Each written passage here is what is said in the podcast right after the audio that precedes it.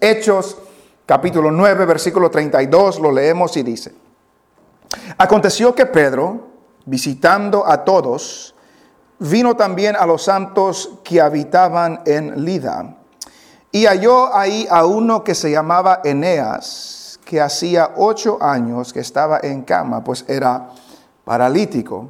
Y le dijo Pedro, Eneas, Jesucristo te sana, levántate y haz tu cama. Y enseguida se levantó y le vieron todos los que habitaban en Lida y en Sarón, los cuales se convirtieron al Señor. Había entonces en Jope una discípula llamada Tabita, que traducido quiere decir Dorcas. Esta abundaba en buenas obras y en limosnas que hacía. Y aconteció que en aquellos días enfermó y murió. Después de lavada la pusieron en una sala y como Lida estaba cerca de Jope, los discípulos, oyendo que Pedro estaba allí, le enviaron dos hombres a rogarle, no tardes en venir a nosotros. Levantándose entonces Pedro fue con ellos y cuando llegó le llevaron a la sala donde le rodearon todas las viudas llorando y mostrando las túnicas y los vestidos que Dorcas hacía cuando estaba con ellas. Entonces sacando a todos, Pedro se puso de rodillas y oró y volviéndose al cuerpo dijo, Tabita, levántate. Y ella abrió los ojos y al ver a Pedro se incorporó y él dándole la mano la levantó. Entonces llamando a los santos y a las viudas la presentó viva. Esto fue notorio en toda Jope y muchos creyeron en el Señor. Y aconteció que se quedó muchos días en Jope en casa de un cierto Simón curtidor. Amén. Pueden sentarse. Estamos terminando el capítulo 9 de este libro. Lucas ha dedicado la mayor parte de este capítulo 9 y parte del capítulo 8 en, en Saulo en la conversión de Saulo. Dijimos de que es el segundo evento más importante del libro de los Hechos. El primer evento es el día Pentecostés. El segundo es la conversión de Saulo. Dijimos que quizás es la conversión más importante en la historia de la iglesia. No hubo otro personaje que impactó la iglesia del Señor como este Saulo que vendría a ser el apóstol Pablo. Escribió la mayor parte de los libros del Nuevo Testamento. Esparció el Evangelio de Jesucristo por todas partes. Pero cuando llegamos al versículo 32, Saulo, ah, perdón, Lucas pone una pausa en la historia de Saulo. Lucas deja de hablar de Saulo, vuelve a hablar de él del capítulo 12 en adelante pero en este momento pone una pausa en la historia de Pablo. Regresa más adelante a él, pero ahora regresa al apóstol Pedro. El apóstol Pedro es el protagonista quizás más importante de los primeros 12 capítulos. Y en este pasaje que hemos leído, encontramos dos milagros. Y estos dos milagros terminan con Pedro en Jope, de donde se comienza el capítulo 10. La última vez que vimos al apóstol Pedro fue al finales del capítulo, no, en el capítulo 8, en el versículo 25. Felipe llegó a Samaria, llevó el evangelio a los samaritanos. Cuando los apóstoles escucharon que oyeron el evangelio, enviaron a Pedro y a Juan a Samaria. Y mientras estaban ahí, impusieron las manos, recibieron el Espíritu Santo y les hablaron el Evangelio de Jesucristo. Y en el versículo 25 del capítulo 8 nos dice, y ellos, hablando de Pedro y Juan y quizás algunos otros, y ellos habiendo testificado y hablado la palabra de Dios, se volvieron a Jerusalén. Y en muchas poblaciones de los samaritanos anunciaron el Evangelio. Eso fue lo último que oímos o que leímos del apóstol Pedro. venía desde Samaria hasta Jerusalén y mientras se encaminaban a Jerusalén por todos lados, por todos los pueblos de los samaritanos, en muchas poblaciones de los samaritanos, anunciaban el Evangelio de Jesucristo. Si pudiéramos ver el mapa, no sé si, si tenemos el clicker, si pudiéramos ver el mapa, Samaria está aquí arriba. El apóstol Pedro y Juan venían hacia Jerusalén, que está aquí abajo, y mientras venían, iban por todos lados de los, de los samaritanos anunciando el Evangelio de Jesucristo.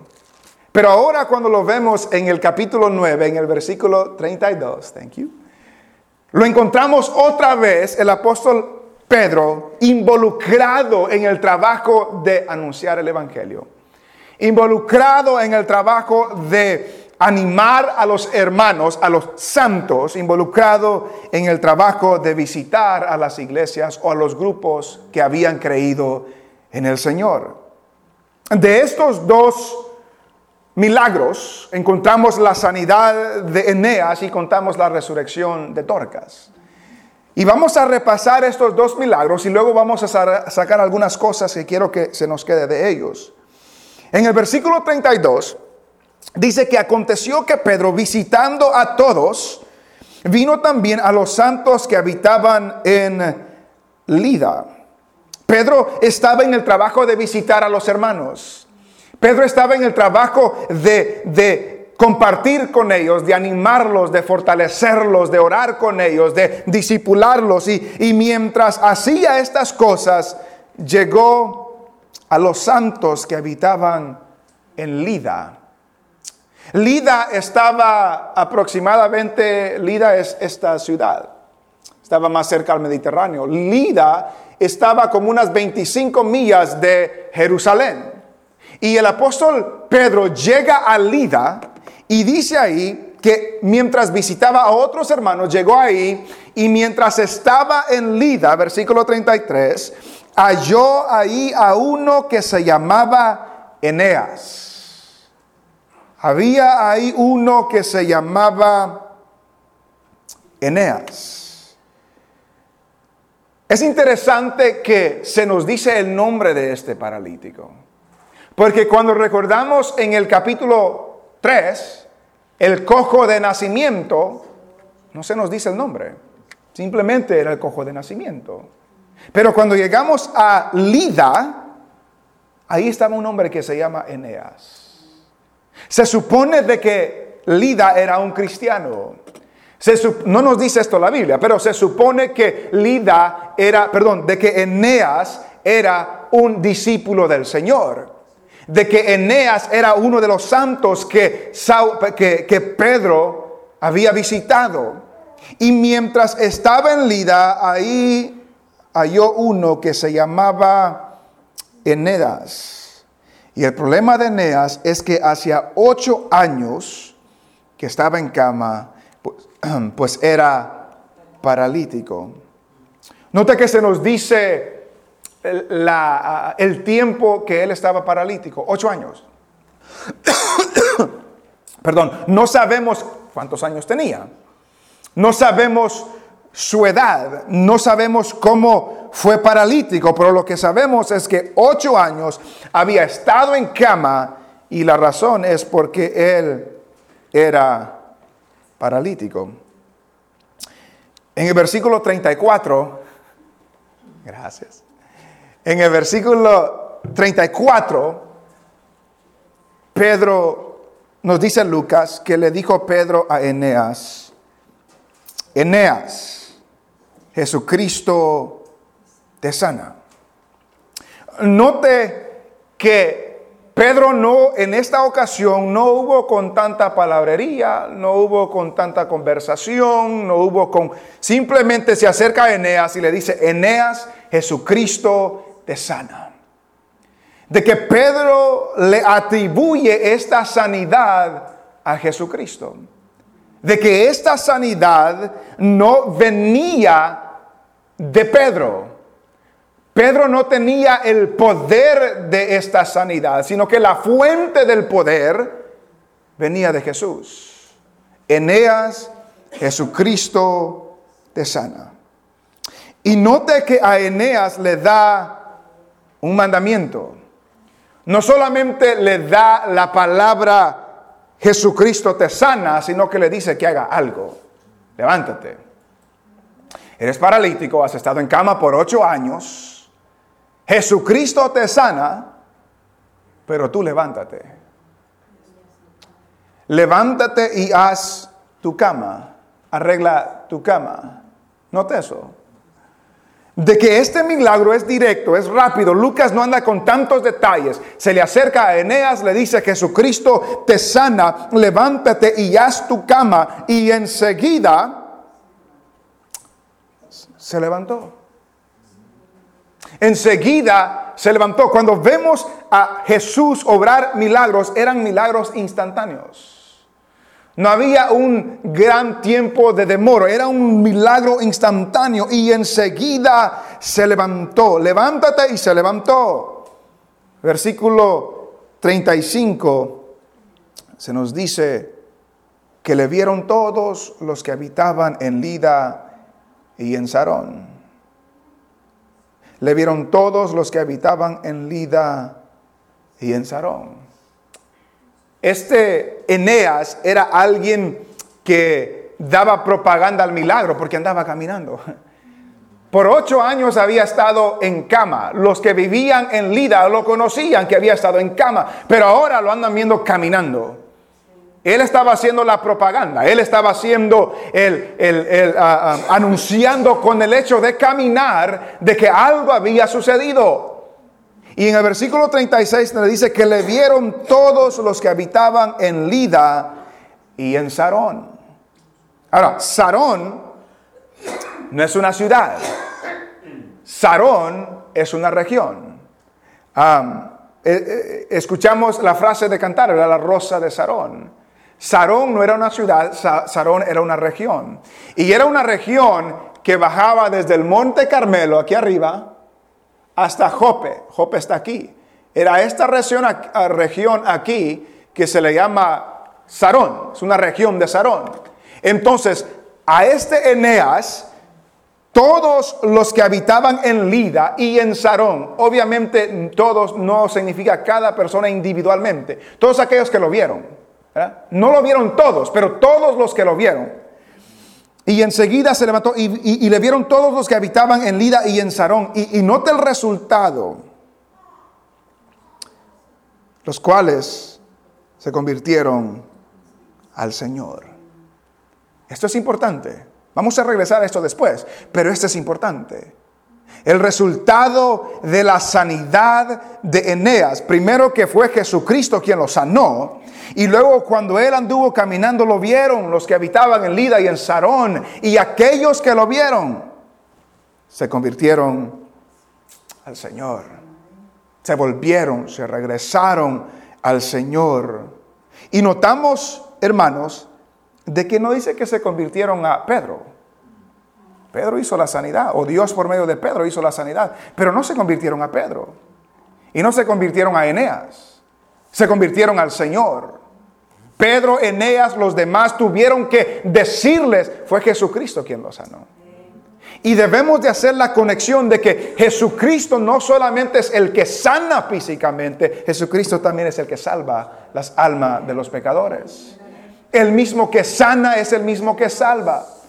El mismo que restaura físicamente es el mismo que restaura espiritualmente. Y el resultado del milagro de la sanidad de Eneas fue que los que lo vieron se convirtieron al Señor. Vamos a regresar a este detalle después.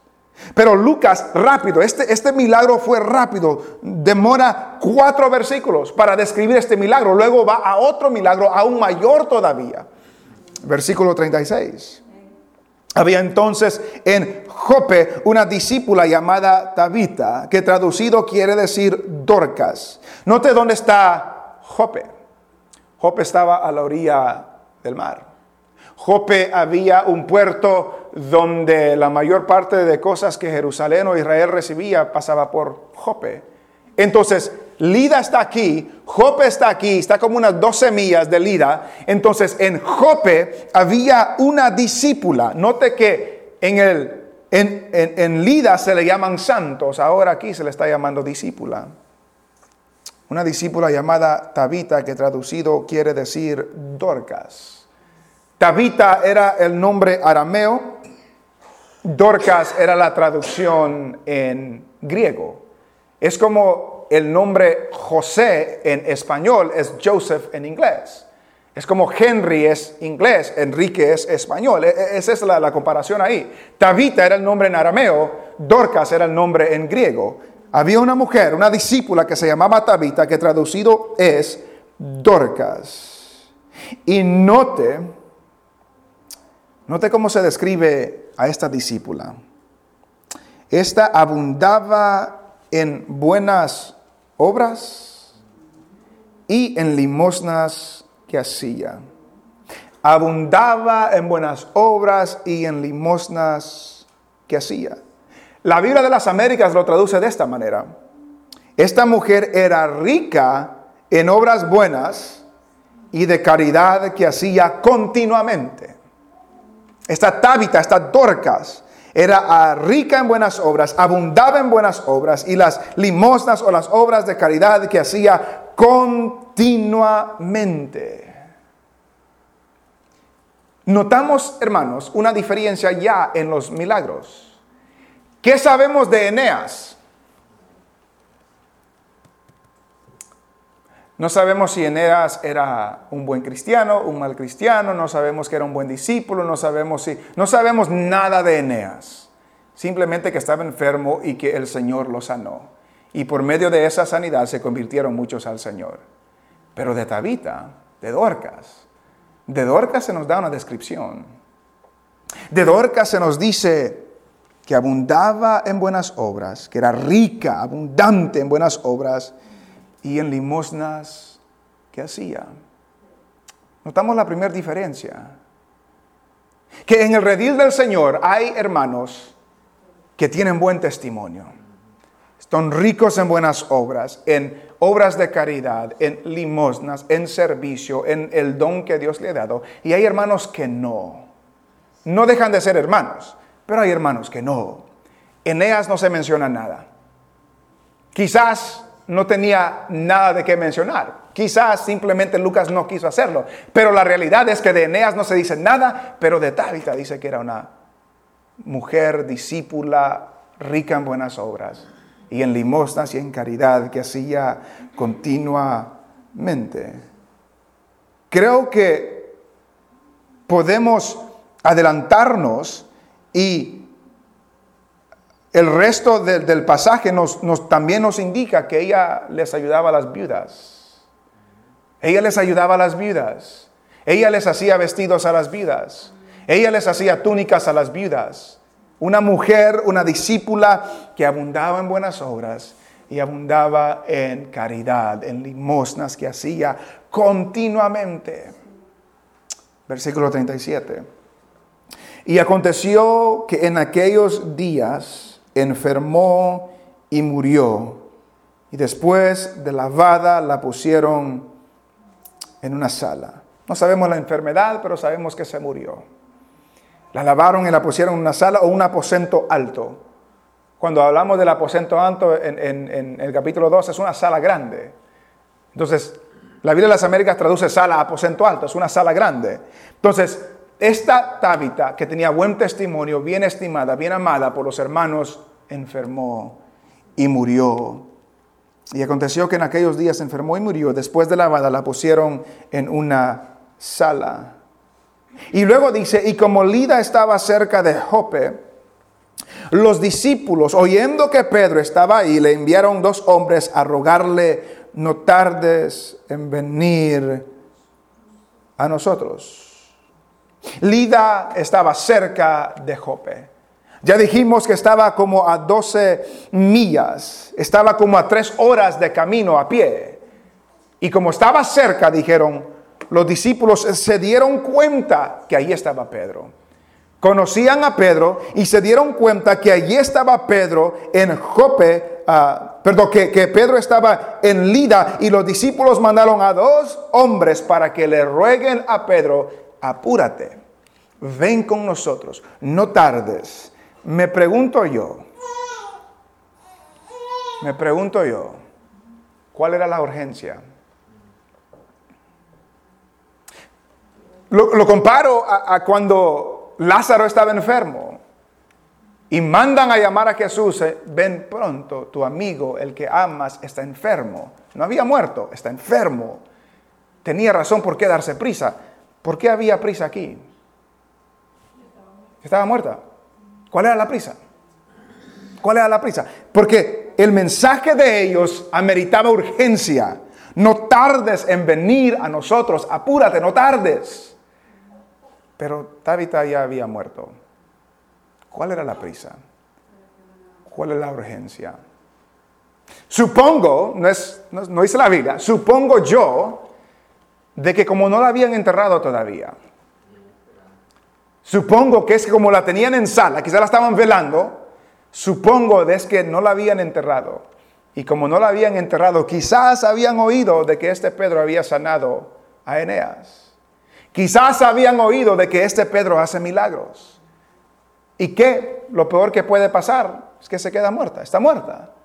No tardes en venir con nosotros. ¿Y qué hizo Pedro?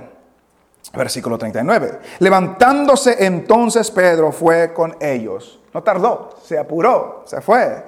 Y cuando llegó, le llevaron a la sala donde le rodearon todas las viudas llorando y mostrando las túnicas y los vestidos que Dorcas hacía cuando estaba con ellas. Pedro aceptó la invitación, Pedro fue con ellos. Al llegar lo llevaron a la sala donde estaba el cuerpo de Tabita o Tabita y habían personas ahí. Y en medio de esas personas habían las viudas. Y es lo que nos dice que lo llevaron a la sala donde le rodearon todas las viudas. David ayudaba a muchas viudas, llorando y mostrando las túnicas y los vestidos que Dorcas hacía cuando estaba con ellas. Note, note la reacción de estas viudas. Note la reacción de estas viudas. ¿Qué estaban haciendo estas viudas? Estaban llorando. Estaban lamentando. Uno cuando pierde un ser querido, un familiar, llora. Dependiendo la cercanía de un amigo, llora. Estas viudas que se creen que eran hermanas también, eran santas, eran discípulas, lloraban por Tabita lloraban por ella por dolor que habían perdido a alguien que las ayudaba tanto. Alguien que cuidaba de ellas, alguien que les hacía vestidos, alguien que les hacía túnicas. Ellas lloraban mostrando las túnicas y los vestidos que Dorcas hacía cuando estaba con ellas. Decía un predicador una vez ah, que hay personas que dicen, que hay personas que dicen que cuando yo me muera, no lloro. Yo no quiero que lloren. Yo no quiero que lloren por mí. Y él decía, yo no. Cuando yo me muero, yo quiero que, que lloren por mí. Porque si no lloran es que no me van a extrañar. No hice ninguna diferencia. No impacté las vidas de aquellos que me rodearon para que me extrañen. ¿Quiere ser extrañado usted cuando muera? además de sus familiares, porque sus familiares los van a extrañar y a mí también, supongo. Sea lleno de buenas obras, como Tabitha. Sea lleno de limosnas, de obras de caridad. Ayude al necesitado, ayude al que no tiene, ayude al huérfano, ayude a las viudas, ayude a los pobres, ayude a los hermanos en necesidad. Muchas personas pasan la vida pensando en ellos mismos. Ese no es el camino cristiano. El camino cristiano, la Biblia me enseña de que, que, ponga a, un lado lo que yo quiero y que me enfoque en los demás. El, camino que, que cristiano me enseña a tener a los demás superiores que a mí. El camino cristiano me enseña que no busque el beneficio propio, sino el de los demás.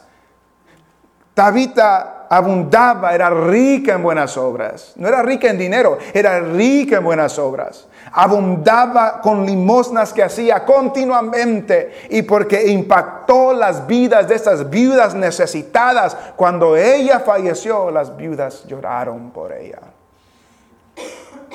Que se pueda decir eso de nosotros, hermanos.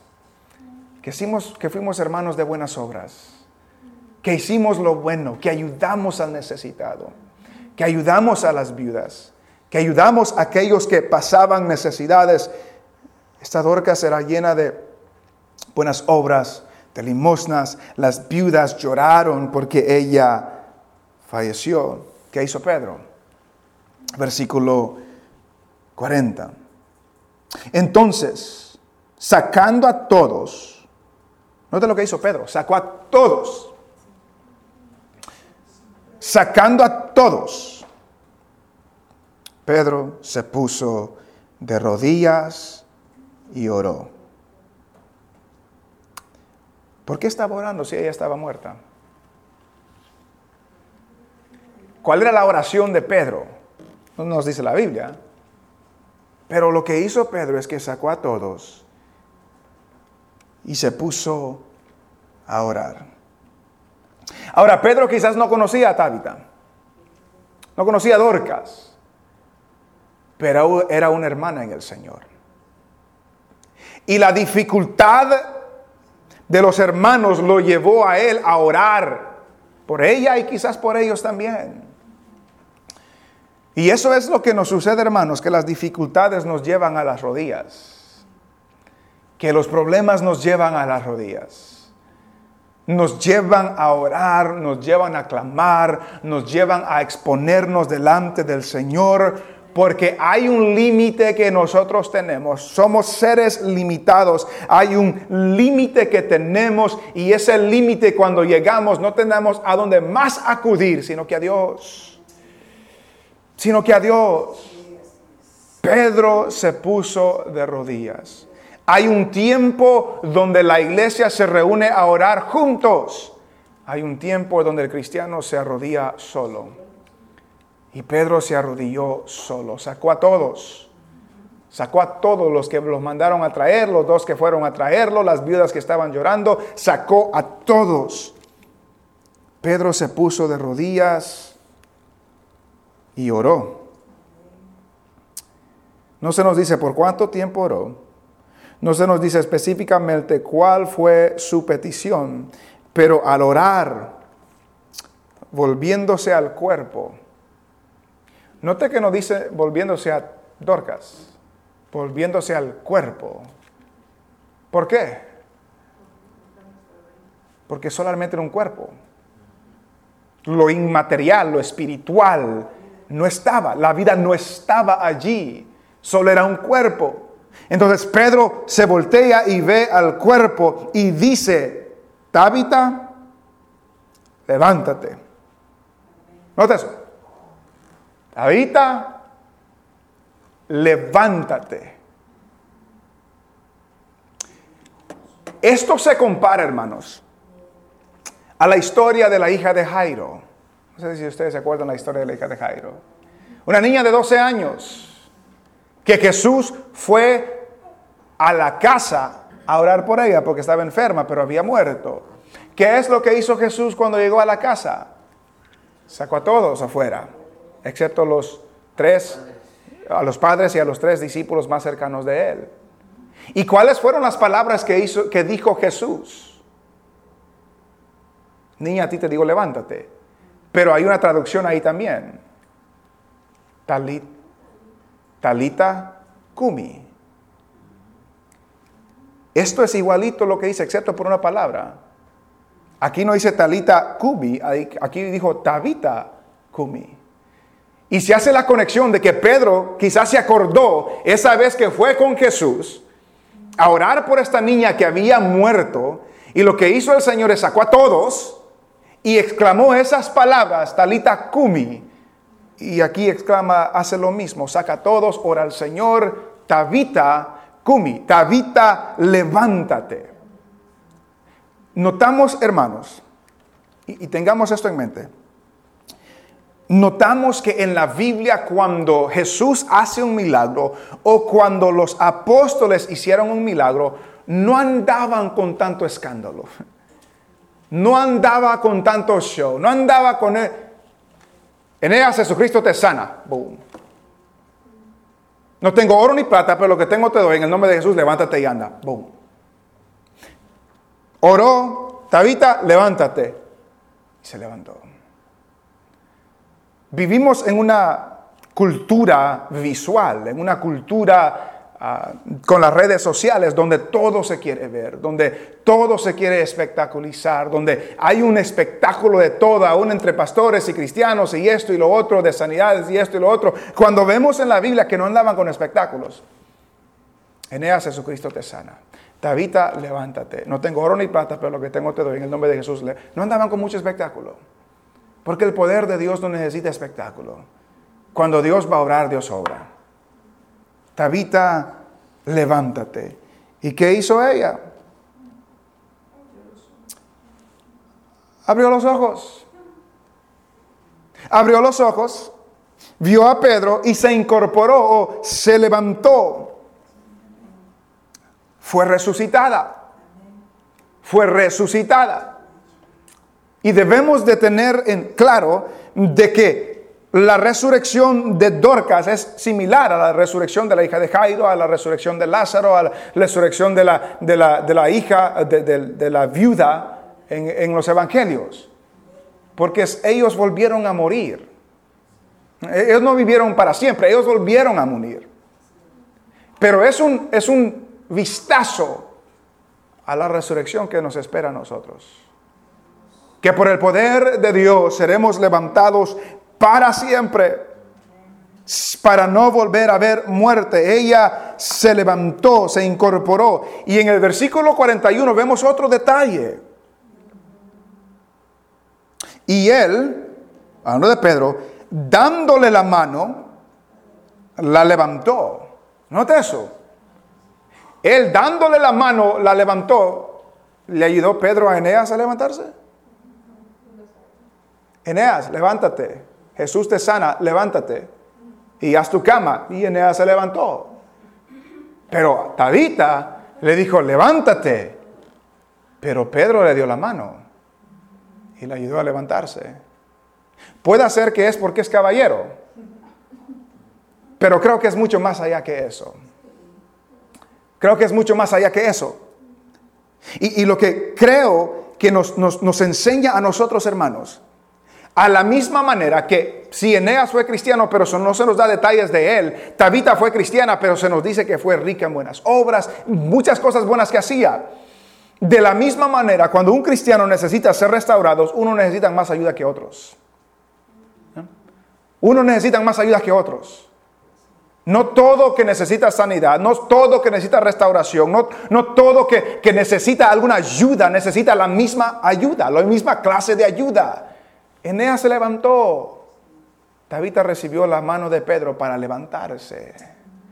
Van a haber personas, hermanos, que se van a cruzar en su camino, que van a necesitar poca ayuda de usted. Y van a haber personas que van a necesitar más ayuda. Y debemos de estar preparados y listos para dar ambas. El que necesita poca ayuda, ahí estamos. El que necesita mucha ayuda, ahí estamos. Pedro no le ayudó a Eneas a levantarse pero sí le ayudó a Tabita. Le dio la mano y la levantó. Y nosotros mismos van a haber momentos cuando necesitamos poca ayuda. Y van a haber momentos cuando necesitamos que alguien nos dé la mano para levantarnos. Y debemos ser humildes para reconocer eso. Debemos ser humildes para reconocer eso. Un día vamos a necesitar que alguien nos dé la mano para que nos levantemos también. Y un día también nosotros vamos a tener que darle la mano a alguien para que él se levante también. Pedro le dio la mano para que se levante. Entonces, llamando a los santos, se las presentó viva. Versículo 42. Esto fue notorio en toda Jope. ¿Y cuál fue el resultado? Y muchos creyeron en el Señor. Nota eso. Muchos creyeron en el Señor. Creo que esto es lo que más me, me cautivó cuando estaba leyendo esto. El resultado de los dos milagros, el resultado de los dos milagros era la conversión de otros. En Lida se convirtieron al Señor los que vieron a Eneas. En Jope, la resurrección de Tabita fue notorio y muchos creyeron en el Señor. Y cuando meditaba en esto, meditaba en lo siguiente, de que usted y yo, hermanos, debemos siempre mantener nuestra perspectiva desde el punto de vista eterno. ¿Note lo que estoy diciendo? Usted y yo debemos de tener nuestra perspectiva de todo, de una perspectiva de vista eterna. ¿A qué me refiero? Todo lo que pasamos, todo lo que sufrimos, toda prueba, toda tribulación, toda tragedia, todo debe ser visto a la luz de la eternidad. ¿Usted cree que esos ocho años de cama paralítico de Eneas se compara a las personas que se convirtieron por el milagro que se hizo? ¿Usted cree que ese dolor de estas viudas, de este momento de tribulación de ellas, de la muerte de Tabita, se compara a la salvación de todas estas personas que creyeron en el Señor? No se compara. Todo lo que usted pasa en la vida, tiene que verlo de la perspectiva eterna. Porque si lo que yo estoy pasando en la vida lleva a alguien a conocer al Señor, eso es mucho más valioso de lo que yo estoy pasando en este momento. No digo que lo que estoy pasando no duele, o que no es una tribulación, o que no es un problema, o que no trae angustia, o que no trae tristeza o tribulación. No, no, no, no estoy diciendo eso, no estamos menospreciando eso. Esa es la realidad del mundo en que vivimos. Lo que yo digo es que lo que estemos pasando lo comparemos, lo tengamos en la perspectiva de lo eterno. ¿Qué es lo que Dios quiere hacer por medio de mi situación difícil, por medio de esta tragedia, por medio de esta dificultad? ¿Qué es lo que Dios quiere hacer? Eneas pasó ocho años tirado, pero llegó el momento de Dios y muchos se convirtieron por él, por el testimonio de él. Y, veo en la Biblia pasaje tras pasaje que me habla de esto. En el libro de Juan, en el capítulo 9, encontramos la historia de un ciego de nacimiento. Y los discípulos van pasando por ahí y ven a este ciego de nacimiento y le preguntan a Jesús, ¿quién fue el que pecó? ¿Este o sus padres? para que éste haya nacido ciego.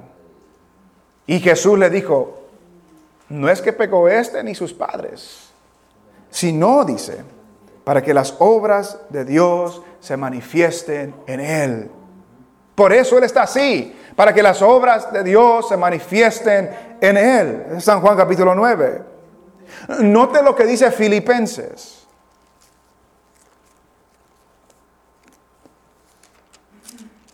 Filipenses capítulo 1 y versículo 12.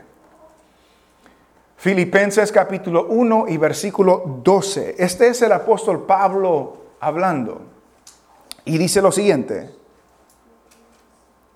Quiero que sepáis, hermanos, que las cosas que me han sucedido han redundado más bien para el progreso del Evangelio. ¿Qué es más importante en la vida de Pablo? ¿Lo que le está sucediendo a él, a él o el Evangelio? El Evangelio es más importante. Lo que me ha sucedido a mí ha redundado más bien para el progreso del Evangelio, de tal manera que mis prisiones, estaba encarcelado, se han hecho patentes en Cristo en todo el pretorio y, y a todos los demás. y la mayoría de los hermanos, cobrando ánimo en el Señor, con mis prisiones se atreven mucho más a hablar la palabra sin temor. ¿Cuál es la dificultad? Pablo está encarcelado, quizás de puro gusto. Pero ¿qué dice Pablo? Men, esto ha redundado más para la proclamación del Evangelio. El nombre de Cristo ha sido patente en todo el pretorio, en todos los guardas romanos y ha sido patente a todos los demás. Oh, y, además dice en el versículo 14, la mayoría de los hermanos, por lo que me ha sucedido a mí, han cobrado más ánimo para hablar la palabra del Señor sin temor. Para Pablo era más importante que el Evangelio siga, que las personas conozcan a Cristo, que el problema que él estaba pasando. Note lo que dice 2 Corintios, capítulo 4, versículo 16. Segunda Corintios, capítulo 4 y versículo 16. Dice lo siguiente. Por tanto, no desmayamos. Segunda Corintios 4, 16. Por tanto, no desmayamos. Antes, aunque este nuestro hombre exterior se va desgastando, el interior no obstante se renueva día en día. Porque esta leve tribulación momentánea produce en nosotros una cada vez más excelente y eterno peso de gloria. Esa tribulación temporal, momentánea, no se compara al peso excelente y eterno del peso de gloria no mirando las cosas que se ven, sino las que no se ven. Pues las cosas que se ven son temporales, pero las que no se ven son eternas. Debemos de poner todo lo que pasamos en la perspectiva eterna, de que no se compara a la gloria que viene, y si por medio de lo que estoy pasando alguien se convierte al Señor, gloria a Dios por ello. Las últimas semanas he estado escuchando una alabanza que se titula Por encima del sol. Les voy a leer las letras de esta alabanza. Dice lo siguiente, por encima del sol hay una vista real. De ahí la vida se puede ver como es en verdad una visión celestial de todo lo terrenal. Toda la historia se ve a la luz de la eternidad. Cuando veo más allá del sol, se ve en realidad lo que sucede en esta tierra. Hay una historia verdadera, hay una historia real y toda la historia se ve a la luz de la eternidad, dice el canto. El coro dice, quiero fijar mis ojos mucho más allá de lo que puedo ver. Miles de páginas me sirven de ventana para andar por fe, hablando de la Biblia. Mi Dios está en su trono y lo gobierna todo. Puedo yo confiar, pues soberano es Él. Pueden subir las aguas. Firme está mi alma cuando puedo ver por encima del sol. La segunda estrofa dice, por encima del sol se puede ver redención. Todo lo viejo cambiando por una nueva creación. La más profunda aflicción luego se vuelve una nueva canción. Cuando yo puedo un destello ver de la gloria de Dios. Cuando veo la gloria de Dios, dice, esta aflicción se vuelve una nueva canción porque estoy viendo la gloria de Dios. Y dice este canto, Puede, puedo pasar por el fuego, que soplen los vientos, se agiten los mares, pues no hay sufrimiento que no dé buen fruto de, de vida a su tiempo, mientras yo espero, mis ojos están por encima del sol. Pase lo que pase, pase lo que pase, dice este canto, no hay ni un sufrimiento que no dé buen fruto de vida a su tiempo. Eso se cumplió en Eneas. No hay ni un sufrimiento por ocho años que sean que a su tiempo no dio buen fruto, que muchos vieron el milagro y se convirtieron al Señor. Eso pasó con Tabita, que murió, las viudas llorando, pero el milagro causó que las personas se conviertan al Señor. Y yo no sé, hermanos, qué está pasando usted o qué va a pasar mañana, pero no se compara la eternidad. Y mientras llegamos allá, oramos al que nos socorre, como decía el canto, y nos hace más que vencedor. Por su poder podemos permanecer. Todo lo que usted pasa, hermanos, Dios lo usa para su gloria. No se aflija no se dé por vencido, porque puede ser que Dios use eso para que alguien conozca al Señor. Y eso es mucho más importante que lo que yo estoy sufriendo. Repito, no es que quite el dolor, no es que negamos el sufrimiento, pero creemos en un Dios soberano que usa todas las cosas para su gloria y para su honra. Y si alguien puede convertir al Señor por medio de ocho años de parálisis de Eneas, gloria al Señor. Y si alguien se puede convertir al Señor por medio de la muerte de Tabita, gloria al Señor. El Evangelio redundó en ellos para que muchos creyesen en el Señor. Y termina en el versículo 43 diciendo que aconteció que se quedó muchos días en Jope en casa de un cierto Simón curtidor. Lucas termina el capítulo 9 con ese detalle, que se quedó ahí en casa de Simón Curtidor. Y es importante porque en el capítulo 10 encontramos la conversión de Cornelio y encontramos que el Espíritu manda a dos a, a la casa de este Simón Curtidor, porque ahí está Pedro y dile que venga contigo. Hermanos, estos milagros nos recuerdan de que Cristo es el que sana y también el que salva. Y debemos de recordar que Cristo no sana siempre. Él, él no sana siempre. La Biblia es clara en eso. Hubieron muchos paralíticos en Jerusalén, Él no los sanó a todos. Hubieron muchos ciegos, Él no los sanó a todos. Hubieron muchos cojos, Él no los sanó a todos. Sanó a los que Él determinaba sanar. Él es el que sana. Pero más importante, Él es el que salva. Recordamos, hermanos, de que en la viña del Señor hay hermanos que tienen buen testimonio, que son ricos en buenas obras, que ayudan a los necesitados. Que nosotros seamos de esos hermanos. Que se diga eso de nosotros, para que el día de partir alguien nos extrañe, porque fuimos de bendición, porque fuimos de ayuda, porque fuimos el instrumento que Dios suplió la necesidad de ellos. También recordamos que hay hermanos que van a necesitar más ayuda que otros. Y hay hermanos que necesitan que simplemente les digamos que se levanten eh, por medio de consejos, por medio de exhortación, por medio de oración. Pero hay hermanos que van a necesitar que le demos la mano para que se levanten. Y va a venir el día que usted y yo vamos a estar en esa situación que alguien nos diga que nos levante y que nos anime y que alguien nos dé la mano para levantarnos a nosotros. Y por último, no, no olvidemos que todo lo que estemos pasando se tiene que ver a la perspectiva de la eternidad.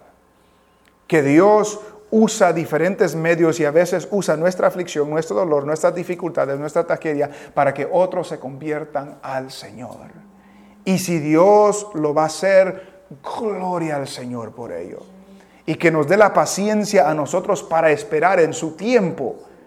Recuerde lo que decía las palabras del canto, no hay ni un sufrimiento que no dé buen fruto de vida a su tiempo.